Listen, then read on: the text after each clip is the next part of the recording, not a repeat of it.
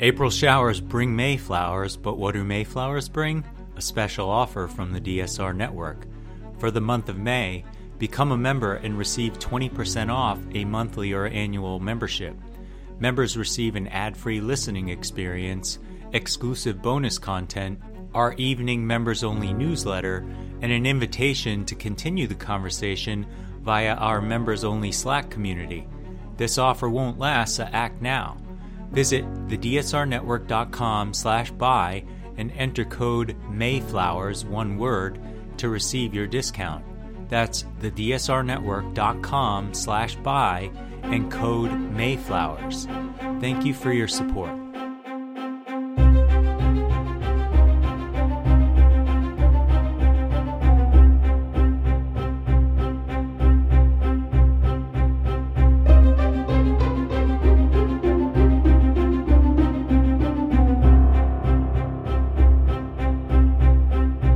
Welcome back to Foreign Office. I'm Michael Weiss, Director of Special Investigations at the Free Russia Foundation, as well as Senior Correspondent at Yahoo News. Um, apologies for the hiatus. I uh, was in Ukraine for a week uh, reporting, interviewing uh, the Defense Minister, Alexei Reznikov, as well as the head of their military intelligence service, Kyrylo Budanov, um, a story that we should post imminently at Yahoo News.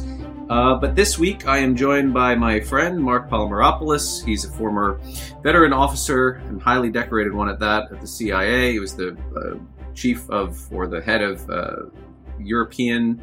What is it, Marc? The European Europe and Eurasia. Eurasia. No one can get that right. It's just a lot of countries. Exactly. Eurasia always reminds me of like fascist Russian philosophers. But anyway, we'll, we won't hold that against the agency. But anyway, I, I invited Marc on because. Um, we like to pick each other's brains offline about what's happening in Ukraine and more to the point how the Western press and Western policy community, uh, including various think tankers and pundits, um, seem to be quite pessimistic about Ukraine's chances of pulling off a stunningly successful counteroffensive, which will get underway imminently. Um, we don't know exactly where, although if I'm inclined to make a proposition or, or place my bets, I would look more south than east at the moment, including, frankly, Crimea, based on what I w- was hearing in Kiev for a week. But anyway, Marc, uh, it's great to have you back. Um, we've talked at length about Ukraine on this show, and you're a contributor to MSNBC. And I think, you know, one of our, our mutual or joint frustrations is every time Ukraine defies the odds and upends the conventional wisdom or the received wisdom about what they can do and versus what is expected the Russians will be able to do. We kind of re- resort or, or revert back to this kind of previous mentality that oh no no okay that's very impressive. The Ukrainians have pulled off a stunning upset in Kiev and Kharkiv and Kherson. But in terms of what they can do going forward forget it. You know this is going to be a stalemate war of attrition. There's going to have to be some diplomatic solution. The Biden administration will have to turn off the spigot of, of security assistance and we're all going to have to like pack it up and go home here. That's not the impression I got after spending a week in the region and talking to senior and mid-ranking Ukrainian military and political officials. And I want to get your perspective on this as a you know a veteran intelligence officer who you know understands how the sausage gets made and also how, frankly, a lot of this stuff that percolates and winds its way into the American information ecosystem is is deeply politicized, right? You've got National Security Council people who, frankly, never wanted this conflict to begin with. They saw it as a distraction from bigger fish to fry, such as the perennial pivot to Asia and confronting China and all the rest of it to those who simply just don't really have a good handle on what's happening in the country. What what is your overall assessment of the war sure. as it's now? Well, there, there's so much to address here, but you know, first and and foremost, I am, as you said, you know, deeply frustrated um, by the American media's coverage of this because I think ultimately it's lazy because what reporters and journalists are doing in the national security sphere, your colleagues and my pseudo colleagues who are now mad at me all the time because I say things like this, is they just their sources are in the U.S. administration, so they're mm-hmm. getting things one sided. What you do differently, and why I always sit, you know, it's not because I like you, but it's because I, I respect what you're doing. Is and I've tweeted this out a hundred times. Is you know, if you want to know what's going on in Ukraine, why don't you talk to someone who what has been to Ukraine? Who spends time in Ukraine, who goes and meets with who. the head of military intelligence and the defense minister. I mean, for F's sake, I don't know. Can I say this on this program? Um, but you know, but but ultimately, uh, uh I think that the American media is just giving us a one-sided view based on this kind of perpetual hand wringing um, and navel gazing that occurs in the, in the U.S. national security establishment of people who've never gotten their hands dirty, who don't know anything about unconventional warfare, um, and who pontificate in their in their you know in their armchairs uh, on Sunday afternoons. Meanwhile, when you go out there and your colleague Jimmy and you're out there, you're actually talking to Ukrainians, you're meeting with Ukrainians, there's reporting from the front from all levels of the Ukrainian government. You get a different picture, and so I'm not saying that they're wrong and uh, uh, uh, all the time, or that you're right all the time. But boy, you got to have kind of a mix. You, you got to put all these things together. And so, um, you know, to me, what's you know what what is what is critical, and you know what I think uh, uh, is is just a, a, a total lesson in the failure of the U.S. national security media is what's happening in Bakhmut, where all, all the U.S. journalists were doing is when they were talking to their sources in the, in the Department of Defense, whose analysis has been totally wrong, uh, when they talk directly to Mark Milley, the chairman of the Joint Chiefs, who, you know, I'm sorry to say, not a bad thing that he is he is uh, his tenure's up soon because he can't seem to stop, you know, going off and freelancing and talking about how it, the Ukraine the, the war is unwinnable. Um, but with Bakhmut, everyone was saying this was a, a pretty um, desperate attempt by the Ukrainians that it was, you know, that that it made no sense uh, strategically unimportant. Yet, meanwhile, what the Ukrainians have been, managed to do is bleed the Russians um, in a staggering, uh, uh, you know, uh, almost unprecedented, you know, military operation, which, which frankly, you and just a couple others predicted was the correct course of action. Now, is that because you're smart? Well, it is, but it's also because who do you talk to? The Ukrainians. So instead of talking to Americans uh, and American officials, talk to Ukrainians. They have a strategy. This is their war to win. One of the things that I find incredible, and this, you know, the reason why I have a different view of things is I was an operations officer. I wasn't an analyst. So if I'm not sitting here retired now, I'm, you know, in Ukraine, sitting with my Ukrainian partners. That means I listen to them. That means it's the it's the view from the field. And guess what? They're the ones fighting and dying, and they have a vote. Um, and so ultimately, I think that uh, you know Bakhmut is a perfect example of uh, uh, of you know, our inability to, to, uh, from the United States have kind of uh, proper coverage, and it's going to go to and you know one of the things you, you mentioned MSNBC. Well, finally on Morning Joe today there was a discussion, and Eugene Robinson, who's who's of course an outstanding journalist, said, "Hey, I think I think we were all collectively wrong in Bakhmut. I think the Ukrainians were right." And I I was watching you know with my coffee cup and you know threw it in the air, and I said, "Finally, someone said what I've been howling about all the time." And so you know, I think that's I just have a different view on uh, on the conflict, probably from my time as someone in the field, uh, understanding that our indigenous, you know, our, our, partners on the ground, indigenous partners, whatever you want to call them, they're the ones fighting and dying. They get a vote. Listen to them, please, for God's sakes. Well, and, and you know, just to to put a little more nuance in this, right? So there is a debate about Bakhmut happening inside Ukraine, right? There are a lot of people, including special forces operators, mid level commanders, who think this is folly. They they don't understand why the Ukrainians have expended so much blood and treasure in a city that everyone agrees is is strategically not all that significant, although symbolically it's a major prize for the Russians, right? The Russians have poured everything they can. They set this this fake deadline of May 9th or May 10th to capture all of Bakhmut. Um, but you know what I got from Reznikov and Budanov, especially Budanov was was instrumental. I, I, know you have to be careful about talking about the, the, the Pentagon or the so-called Discord leaks but, you know, according to this leaked intelligence from the US side, Budanov took a decision around January, February. He described the situation in, in Bakhmut as catastrophic, quote unquote. And he dispatched the Kraken unit, which is one of the elite teams of commandos, and he himself is a former Spetsnaz commando, highly decorated one, to uh, help secure the defensive positions and to cut off the threat of Russian encirclement of the city. So instead, the Russians have been pressing in through the urban terrain, like through the heart of the city, street by street, apartment block by apartment block, right? But what happens, right? And, and it's always a seismic moment in the American media consciousness. Uh, Kirby comes out, National Security Council spokesman, and says, we assess, meaning the U.S. intelligence community assesses, the Russians have lost a total, or they've suffered 100,000 casualties since December, right? Uh, uh, you know, an order of magnitude not seen since the, the you know, the, the fight in the Pacific in World War II.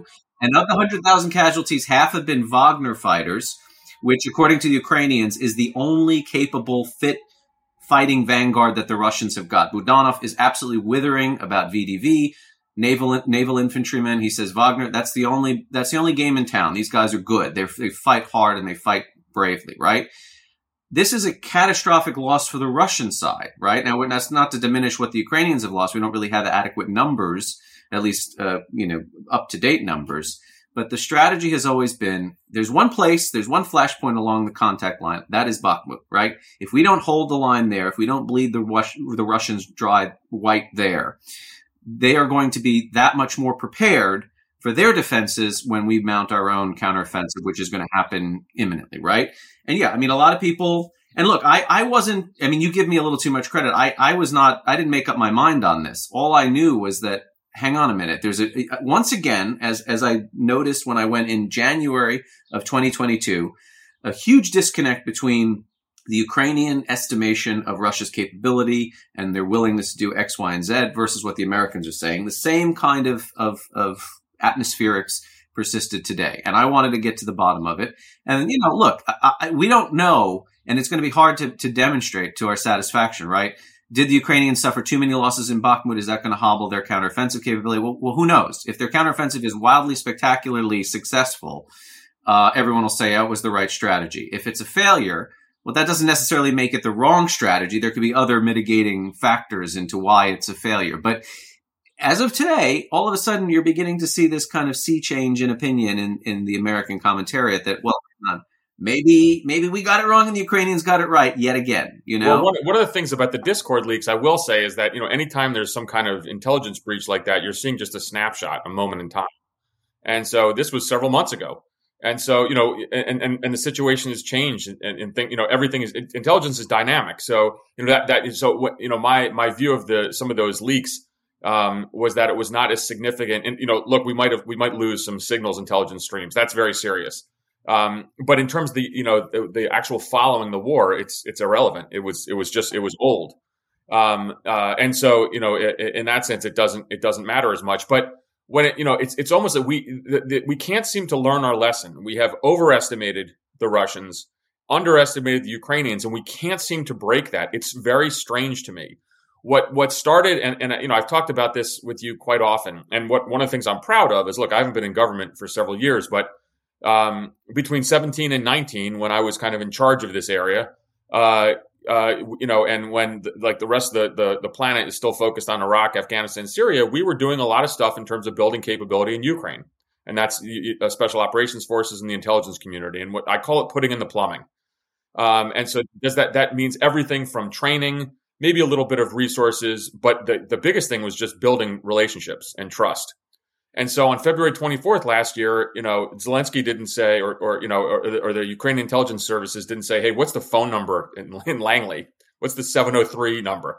They say, actually, let's go down, you know, go down to our to, to the to our brothers and sisters who've been here for years working with us, who we know exceedingly well, uh, and and you take it from there. So you know the, the the plumbing was in place and one of the things that that both the united states special operations and intelligence community along with the ukrainians you know, they were in one sense lucky. This was a giant lab experiment on Russian on the Russian military, particularly on things such as electronic warfare. And so, so many of the you know uh, uh of the successes, I think someday someone will write this book and story, and so you know certainly it won't be me, but um, but but a lot of the successes are because of this you know this close cooperative effort, and it's you know United States doesn't get credit for this. Ukrainians get credit. We we were there to advise and assist and train and learn with them.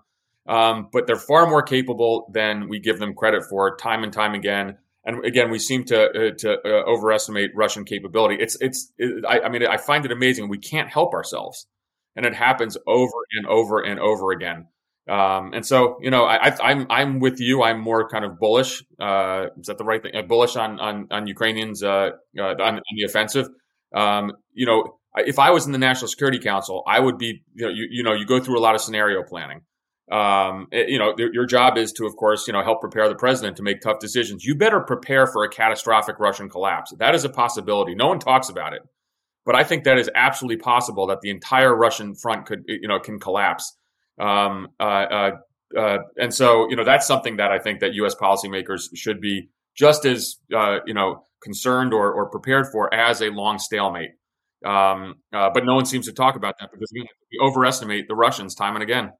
Right, but that but that's you know, so one of the things I, I got almost universally from my trip is um, a great deal of optimism from the Ukrainian side that security assistance, diplomatic support, moral support for this fight is uh, categorical. Right, they they they don't see any diminution in Western resolve to help them not only defend their territory but then recapture more. Right, Reznikov in particular was very worried at the beginning that there was going to be so-called war fatigue, and he now doesn't. I mean, you know, this is a guy who goes to the Ramstein meetings every month or whatever they are, and comes back and seems very satisfied, very sunny, in fact. And I was surprised by this because I see something a little bit different, which is whether it's Emmanuel Macron, you know, sort of floating these idiotic peace schemes in China of all places, or you know the Germans being the Germans and saying, you know, we gave you tanks, the shop's close now, go away, make this whole thing disappear, or the Pope, or whatever.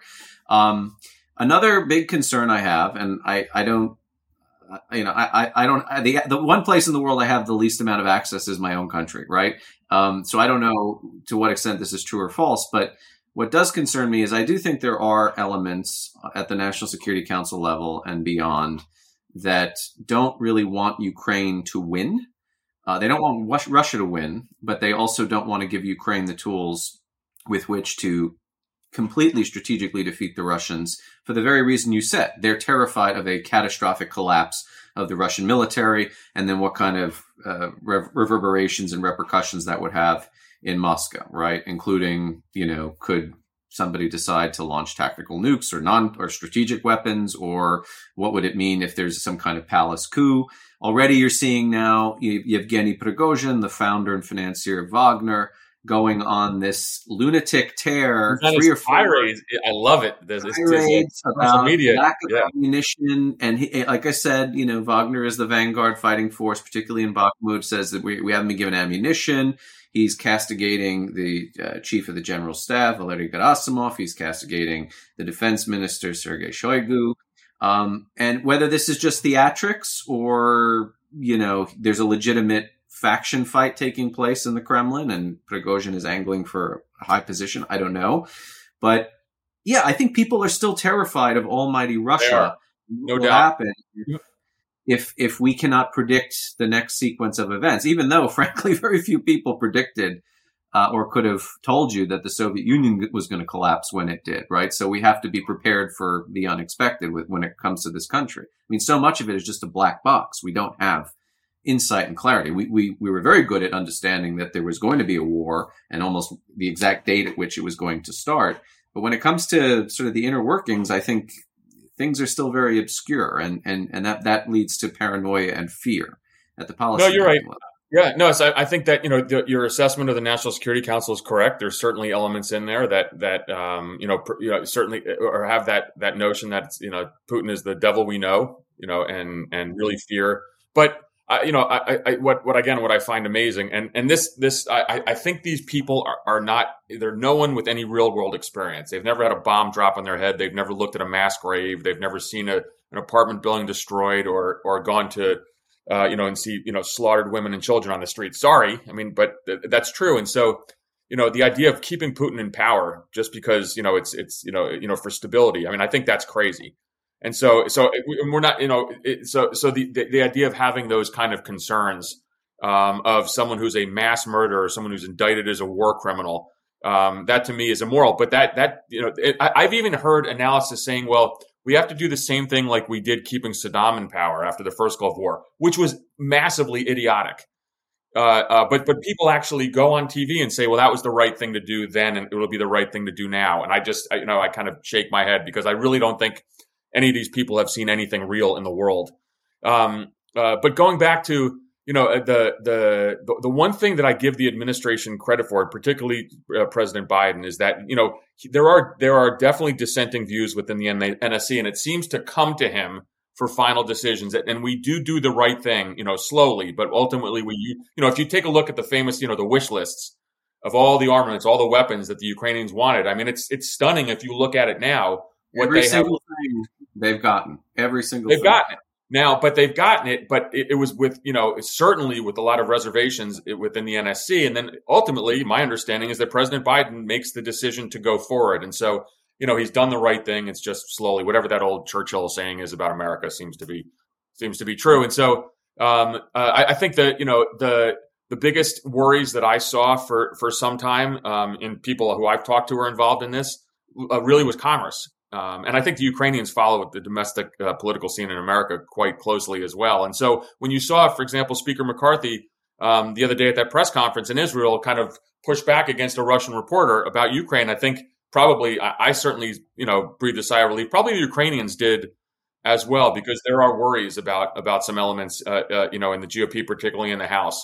So, you know, is there is there going to be war fatigue? You know, perhaps. I mean, I think one of the things that I that I find so, you know, you, you talked about some things that worried you. What worries me is this this notion now, and again, this has now become conventional wisdom in the U.S. media that um, uh, that we're going to see how Ukraine does in the offensive before you know, and that's going to be a determining factor. And if we kind of go forward with the same lines of support, that's insane. You know, that's putting way too much pressure on the Ukrainians. That's that doesn't mean we're you know we're supporting them for the long haul. I don't know if that's really the, the, the feeling at the White House, but you certainly you see that in the kind of chattering classes in, in DC now. And all I can think of is, you know, thank God in World War II there was no social media. Um, uh, you know, and maybe these discussions, and I certainly, I don't know, maybe, you know, I got to go back and do some research, but, uh, you know, one of the things that we have a hard time doing is anything difficult. And so, you know, the, oh my God, this is going to be a tough fight. What do we do? Well, you know what you do? You freaking lean into it. Um, uh, and if Ukrainians are not doing well, let's do more for them. We, are under, it's a self fulfilling prophecy if we don't give them what they need to win, because then they won't win. But if we do more, maybe they can win. And so, you know, it's, it's, it's, it's maddening to me, um, uh, uh, to kind of see this, uh, you know, go forward. But, but, you know, Ukraine is going to face some tough times. You know, this offensive is not going to be painless at all. It's going to be pretty bloody. And um, uh, you know, this certainly wasn't you know the the feelings that I had when I was at, at, CIA and we had to do really hard things in hard places. You know, I mean, you know, there's a uh, this is going to be a really silly analogy, but there's a famous there's a famous scene in Zero Dark Thirty, the U.S. Embassy in Islamabad, where a senior, senior agency official comes and screams at everyone in the station about because we can't find Bin Laden, and he basically says, you know, we're it you know, and so, so I, I, look back to those times, and there were some, you know, in, in, our counterterrorism campaigns, there were some dark times where we were getting our asses kicked all over the world. Al Qaeda sending off bombs all over Europe. Um, uh, but, you know, did we take a knee? Did we say, "Oh my God," you know, and, and stare at our, our, you know our navels? No, you, you lean into it. And so I wish we would have that same attitude not thinking that this is this is make or break time for the Ukrainians. And uh, and the the one thing I will say, Michael, and and I, maybe I'm giving all of us or several of us too much credit, but you know. There, you know, it, it, if you make noise in the media about this, you know, it's almost the, and I and I don't say shaming the White House, but if you kind of if you kind of bitch and whine and complain like we do all the time that they not they're, they're not doing enough, and you make a case, I mean, people do listen. And so, um, and people, and, and there, there, are very influential people on the Hill, both Republicans or de- uh, and Democrats, both in the Senate and the House, who really are committed to Ukraine. So there's, you know, if you, you know, every once in a while, I'm like, this is, I'm sure you feel this way too. This is fruitless. I can't take these people anymore. You know, the, you know, the, with their their kind of the analytic well, diarrhea. Me, for uh, me, but so you, know, I, keep at it. Yeah. That's what I'm saying. Keep at it. People do too many years I spent I, I, I spent too many sort of intellectual PTSD because I spent so many years arguing for Syria, right? Yep.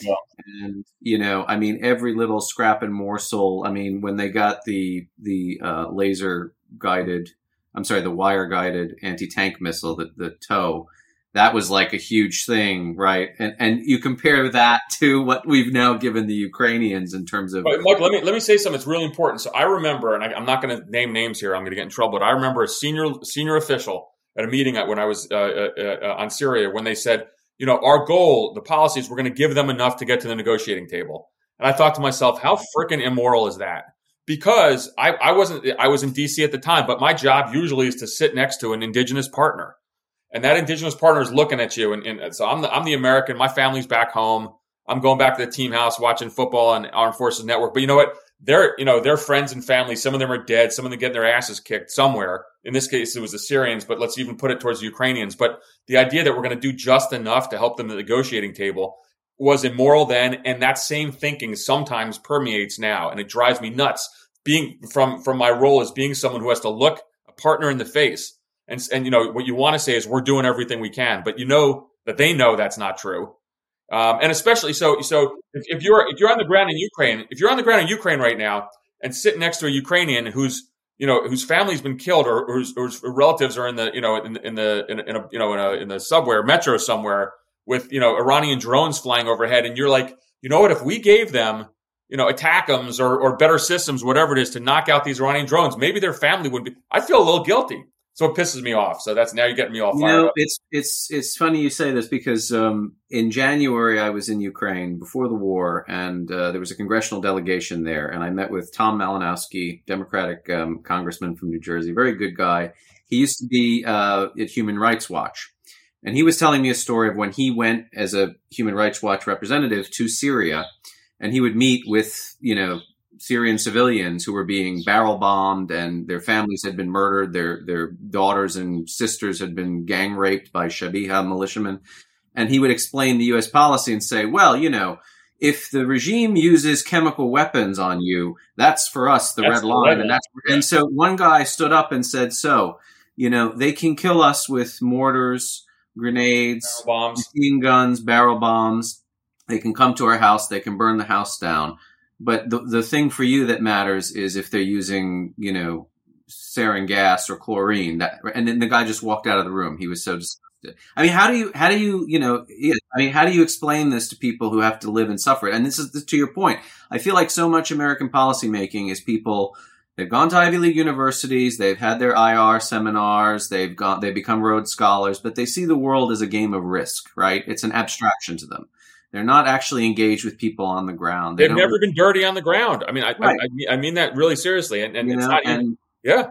Yeah, and I, I look, I, I get it. Sometimes when you make decisions purely from a humanitarian imperative or, or a sense of moral outrage, you can commit folly. You can get you can get it wrong. You can do stupid things. You have to balance pragmatism with a sense of decency. All right, I'm going to give you. Okay, so so you're, you're this is this was kind of something that I thought about a lot in terms of Afghanistan. So what you're right, what you need is a mix of of kind of you know uh, you know big forehead thinkers in the NSC, along with you know kind of action folks who who've gotten their hands dirty in the past. Because and, and then that's when you'll get kind of better policy. Because you're right. Because you can't just say you know, uh, uh, you know, you can't just listen to the, the CIA, you know, station chief on the ground and ignore the academic, and you can't do it vice versa. So you need a combination of both. But one of the things that you know, uh, Mike Morell, the former um, uh, deputy director and acting director, when we were kind of having this big debate over the withdrawal from Afghanistan, and everyone was like, "Well, the intelligence community got some of this stuff wrong," and Michael said something which is hundred percent true. And, and it was in essence, look, I don't know about the analytic assessments that were given to the White House, but I'll tell you this: every chief of station in Kabul we we brought back to see the president of the United States, every single one for 20 years. And there and, he, and then he said there's not a single director of operations officer, that was, you know, my tribe, who would look you in the eye and tell you if we leave Afghanistan is going to be stable. You know, despite everything we put in there and our indigenous forces. And I ran a paramilitary base in eastern Afghanistan at a thousand Afghan indig, just 20 of us. They saved my I'm not here today without them. I love these guys. But I would never say if we leave, they're going to be effective. They needed us a hundred percent, and that's the ground truth that you get from someone who's been there.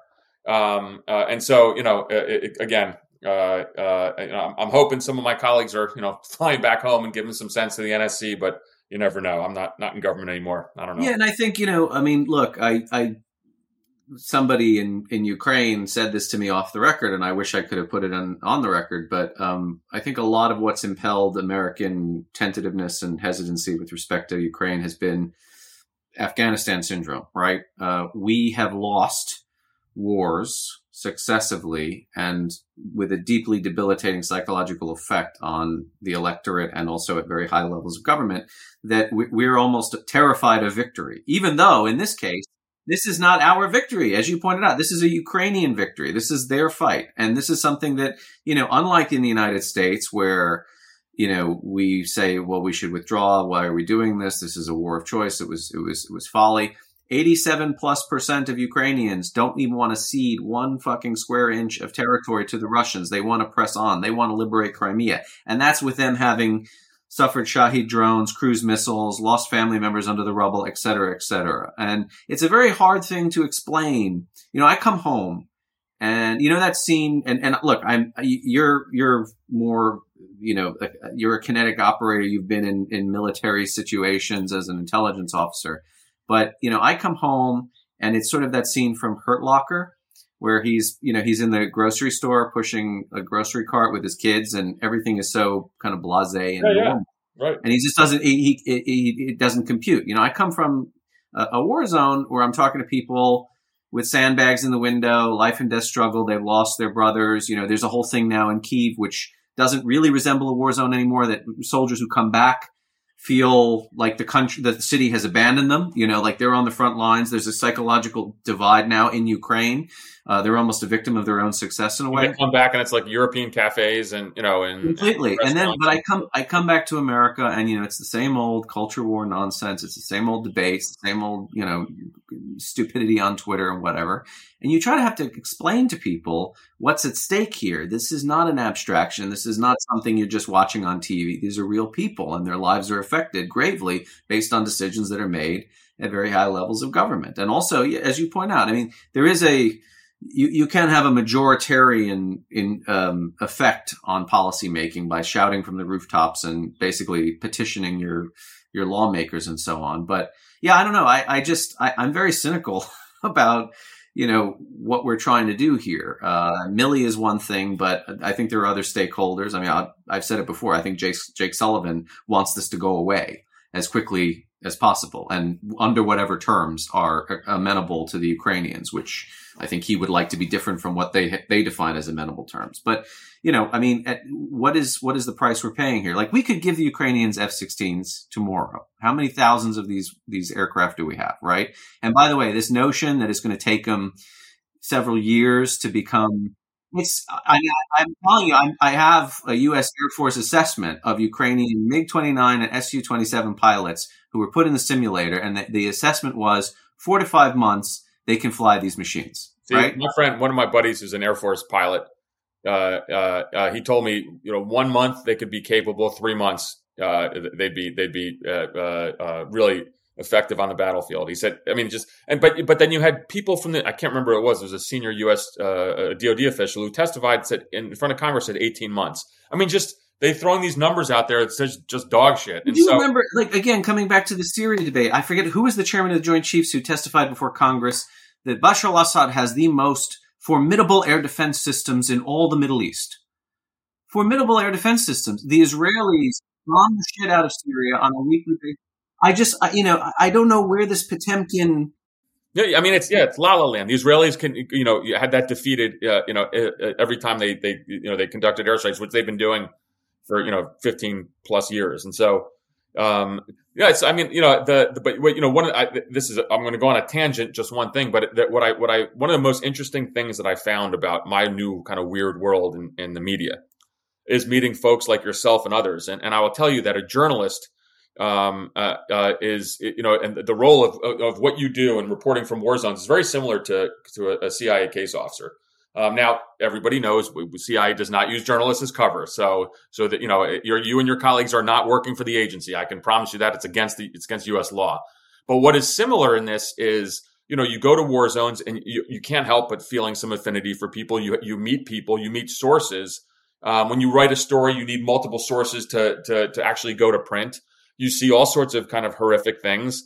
Um, and the notion of journalists, you know, I mean, and it's, it's it's a it's a fact. I went to Walter Reed, and I I will tell you that my doctors at Walter Reed gave me a long list of journalists who have been treated for PTS and for TBI, who they have treated there. Um, so it's very similar. And so you know the you know the uh, but but that means you have to get dirty and go on the ground. Um, and that certainly is what you and and others have done. But I feel like a lot of folks don't. I'm not. A, I'm not a war zone reporter. I mean, you know, I'm not yeah. Clarissa Ward. I'm not Martin Chulov. These are people. I had a, I had a great, great discussion with Clarissa Ward on this. Just the similarities. She's fantastic. No, she's one of the best in the business, yeah. and I, I, and I, I she's overlap in the country. Uh, you know, both of us had served, but it's. I, you know, I reviewed her uh, her book, in fact, uh, uh a year or two ago, whenever it came out. But is you know, it's but it, but it's the notion if you you know if you want to get the story, you got to go there. So I just don't think a lot of people in the in in the in, you know in the United States do that, and they they rely the journalists are relying on U.S. sources and the administration. Yes, and I think this is this is sort of the big problem. It's it's you know, and, and you know, look, I'm I'm of a, of two minds here because on the one hand, I'm very um, uh, proud and and protective of my profession because I, it's taken a real beating by some very malign, intellectually dis- disingenuous actors over the last couple years. On the other hand, you know, there is a credible point to be made, and it was funnily enough made best of all by uh, Ben Rhodes in that New York Times Magazine profile of you know how you create an echo chamber. You you you take a bunch of young people who are fancy themselves political or national security reporters, but they don't they don't leave their confines of Adams Morgan or Williamsburg, wherever the hell they live. They don't go abroad. And instead, they rely on, you know, gobbets of information spoon fed to them by people on the National Security Council, right? And you create a worldview, you create a narrative. Everything is strategic communications and not sort of hard fact based, you know, go out and see for yourself. You know, the sort of like the Orwellian journalism, I mean, Orwellian in a positive sense, not the negative sense, you know, of, of just going to a place and, and comparing what you see with your own two eyes and you hear with your own ears versus what you read in the Daily Telegraph, right? it's completely two different things. And, you know, I always, it, it makes me wonder because I only know what I know from my own work. But then I read stories about things that I don't know and I wonder, well, gee, how is that sausage getting made? You know, I'm sure it's, it's the same susceptibility to, tunnel vision and confirmation bias and bad sourcing as everything else. Well, here's here's a great example. So so one of the things I know we wanted to talk about is this. You know the the the drone or whatever the hell it was. You know, the, yes, the, the, the drone, drone strike on the Kremlin hit, or the alleged drone. So you know, so I was I was you know I was actually I was giving a, a, a, some lectures on national security at the Naval Academy the other day. So when when I was called to do some TV hits on it, I couldn't do it. Thank God, because I would have said I don't freaking know and not in this speculation is wildly unhelpful. But I'll you tell you what, say that on TV. I know. You just can't I don't know. You'll never get called again by a booker. you you wouldn't. You won't. And and my phone's been quiet, and maybe maybe that's why because I've been tweeting that, but saying that could it be the Ukrainians? Absolutely. Could it be the Russian false flag? Absolutely. Is it? Could it be some weird combination of something? Absolutely. So, and, and, but I'll tell you something that the U.S. intelligence community probably knows right now. That their confidence levels are not high enough, but they know something and and we'll find out soon because if if it is a, a false flag, you know, we'll put it out with these authorized disclosures. Um, if the Ukrainians did it, we're not going to want to say anything; it'll leak, though. and so, so you know, uh, uh, uh so uh, or if it's some Russian partisan, which is the most fascinating part of it, you know, that's um, uh, you know that that that will all come out. But you know, you, you, you know, people were arguing on social media, you know, and absolutely saying this is definitely a false flag. How do you know? And you know, yet again, when we have car bombs going out uh, uh, uh, you know, outside of Moscow. Um, when you have drone attacks inside Syria, I mean, inside, inside, inside Russia as well. You know, the Ukrainians do have capabilities to do things. Um, I think one of the things that that that the, again, the, a lot of the, the, the folks got wrong is when the Ukrainians do something, we wag their finger, say, don't do it. So actually, people think that the Ukrainians are going to listen to that. so, uh, and maybe they won't because guess what? It's their war to fight. And then we'll wag their finger at them again. Anyway, Marc, uh, it's Friday. I'm sure you got a weekend to to get started on, uh, but it's great to to chat with you. And you know, like I say, it's it's it's our offline conversation online, which is always the most fun. Welcome yeah. back, and uh, and I do have to say this one thing. You see, you got a haircut, which uh, which has not always been the case. So yeah, I know. I, uh, is, I get more I get more agita from your wife who sees me. I know. On TV when we see on TV, your hair's looking. It was, it was looking. Uh, you know, I woke up. Yeah, I even shaved when I was in in country. So go figure, huh? Thanks so much. I remember once when I was like 12 years old, my older sister took me to the barber and she said, make him look like Dan Quayle. So I think that made me had a complete fear of like a short haircut. Anyway, um, great to have you, Marc uh, Polymeropoulos, uh, MSNBC contributor, former CIA officer, friend of the show. Uh, you've been listening to Foreign Office. I'm Michael Weiss, and we will see you next week. You can listen to the full episode of this podcast by becoming a member. Visit thedsrnetwork.com slash buy and enter code Mayflowers to become a member. That's thedsrnetwork.com slash buy code Mayflowers. Thank you very much.